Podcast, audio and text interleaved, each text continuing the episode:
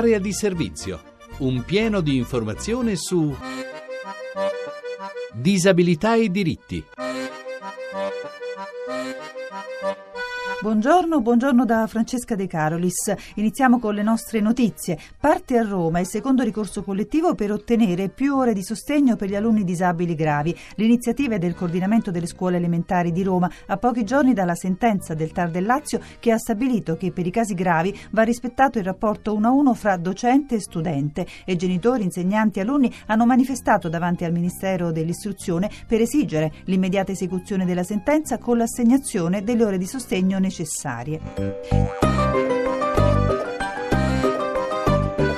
Il 21 è stata la giornata nazionale della sindrome Down che in Italia interessa circa 38.000 persone. Oggi l'aspettativa di vita è di 62 anni e grazie allo sviluppo della medicina è destinata a crescere ancora. E un'agenzia pubblicitaria in collaborazione con Core Down ha trovato un modo singolare di promuovere l'importanza dell'integrazione nella società. Da alcune campagne pubblicitarie è stata realizzata una versione alternativa dove un attore dell'immagine originale è stato sostituito da un attore con sindrome Down. La differenza davvero difficile da cogliere.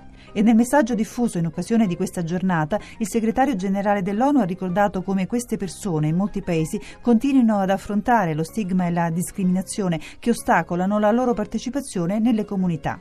E con lo slogan Prima la vita, poi il profitto, Medici Senza Frontiere annuncia una manifestazione martedì prossimo a Roma per chiedere che vengano fermati gli attacchi ai farmaci generici. Questo alla vigilia della sentenza della Corte Suprema Indiana chiamata ad esprimersi a favore o contro la casa farmaceutica Novartis, sentenza, sostiene l'organizzazione medico-umanitaria, che rischia di avere gravi conseguenze sull'accesso a farmaci generici di qualità e a basso costo nei paesi in via di sviluppo.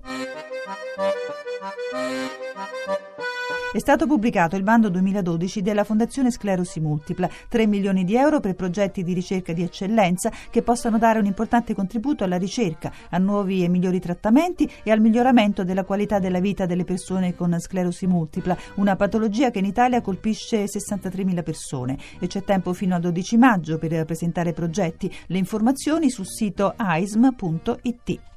E l'invito di questa settimana è a Verona Fiere, dove da domenica fino al 28 potrete incontrare i 16 ragazzi disabili che lavorano nella Trattoria degli Amici, progetto della comunità di Sant'Egidio per favorire l'inserimento e l'integrazione delle persone disabili nel mondo del lavoro. E li incontrerete fra gli chef internazionali del Vinitali. L'iniziativa sarà anche una sorta di fucina della solidarietà. I vini sono infatti quelli del Wine for Life, un progetto cui aderiscono grandi e piccoli produttori per la lotta contro l'AIDS in Africa. Questa mattina vi facciamo conoscere Zeffirino, il protagonista di racconti che Ornella Rossillo, che è dirigente scolastica del secondo circolo di Minturno Scauri, ha scritto pensando ai problemi dei bambini d'oggi. Disagi che ci ha detto a volte sembrano insormontabili. Eh, questo, Rossillo, le dice, può diventare una forma di disabilità in senso ampio? Sì, i bambini, ma anche gli adulti, quando hanno timore di avere degli insuccessi, di non riuscire a tollerare anche una frustrazione, può condannarli anche ad essere incapaci di misurarsi con la vita, con gli altri, quindi può essere un elemento deprimente dello sviluppo di potenzialità personali. E lei ha una lunga esperienza scolastica e propone la teoria razionale emotiva.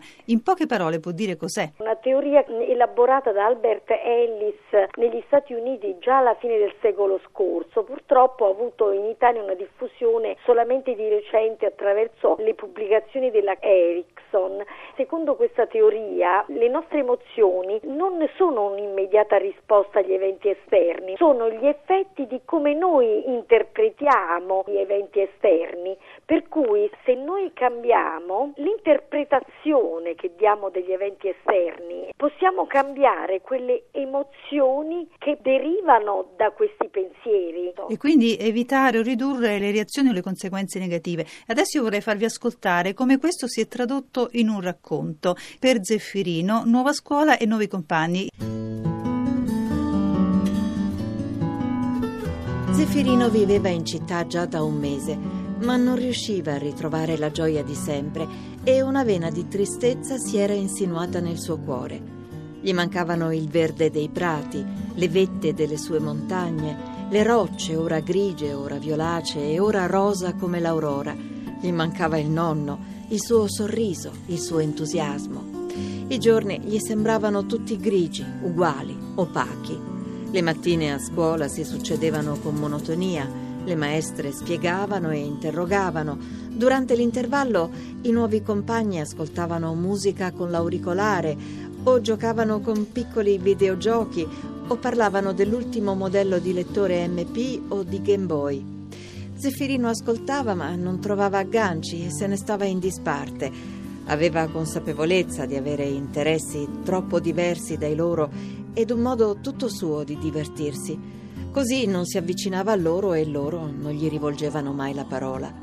A volte Zeffirino notava che parlottavano tra di loro, lo guardavano e ridevano e lui sentiva un forte disagio. Un giorno, durante la ricreazione, notò un bambino che sollevava un ragnetto con un rametto e poi lo osservava attentamente. Gli si avvicinò incuriosito. Perché tieni il ragnetto sul ramo? L'altro, senza neanche voltarsi, rispose: Perché voglio osservarlo bene e vedere quante zampe ha. Io lo so quante zampe ha. Ne ho osservati tanti io di ragnetti. Ne ha otto.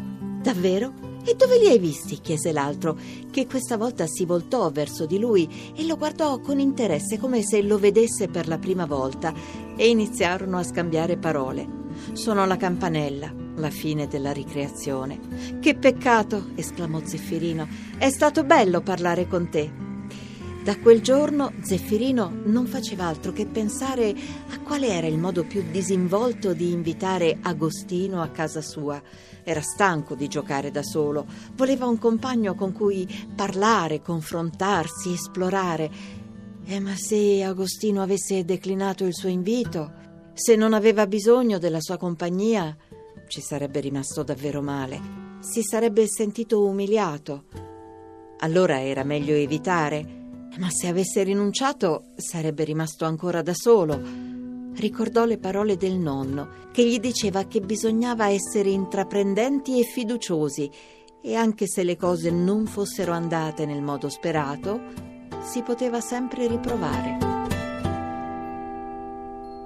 Rosillo, come va a finire la storia? Il bambino si fa coraggio, dice a se stesso, anche se Agostino rifiuterà il mio invito, io riuscirò a sopportarlo, ha il coraggio di invitarlo, questo bambino accetta il suo invito e nasce tra di loro un'amicizia. Questo è un esempio di narrazione terapeutica che voi, mi diceva, avete sperimentato nella vostra scuola. Sì, sì con grande successo. Qui in questo racconto abbiamo un cenno dei pensieri negativi, sì. individuati dalla teoria relazionale emotiva emotiva, dei virus mentali. mentali. Ma i più pericolosi è pensare che noi non possiamo reagire e l'altro è la svalutazione globale di sé degli altri, quando pensiamo ecco io sono tutto sbagliato solo perché magari non siamo riusciti ad essere bravi in una prestazione. Racconti come questo insegnano quindi ai ragazzi a uccidere questi virus. Nella narrazione terapeutica il ruolo dell'adulto qual è? La condizione ideale è che sia proprio accompagnata da un docente esperto oppure anche da un genitore, un nonno, uno psicologo ove ci sia questa necessità che possa mettere in condizione il bambino di riflettere e poi parlare anche di sé. Questo brano che abbiamo letto fa parte poi di una serie di racconti, tutti raccolti in Leggo, racconto, scrivo, racconti per dare voce alle emozioni. Noi possiamo incontrare il suo Zeffirino in tante situazioni e nella pratica poi uno Zeffirino che ha incontrato al quale avete risolto il problema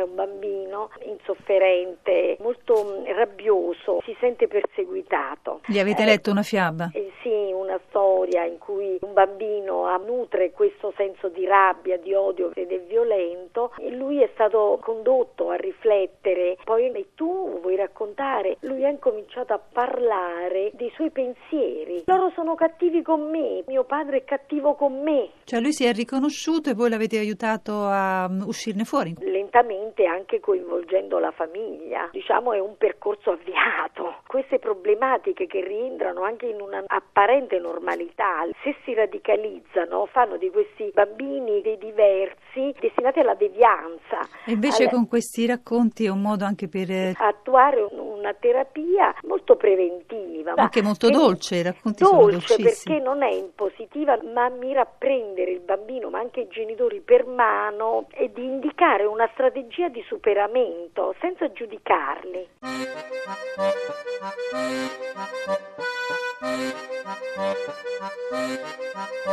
Io mi fermo qui. Domani incontreremo Franco Antonello, che è padre di Andrea, un ragazzo autistico. Insieme hanno attraversato l'America e il loro viaggio è diventato un libro. Interverrà poi Enza Crivelli, pedagogista clinica e responsabile per l'autismo di un polo di neuropsichiatria infantile di Anfas Crema. Saremo un po' più brevi per dare spazio alla Formula 1. L'appuntamento è spostato di qualche minuto alle 10.15 circa. E vi ricordo che per contattarci potete chiamare al numero 06 331 72168 o scrivere all'indirizzo email area di servizio chiocciolarai rai.it. Da Francesca De Carolis l'augurio di una buona giornata a tutti.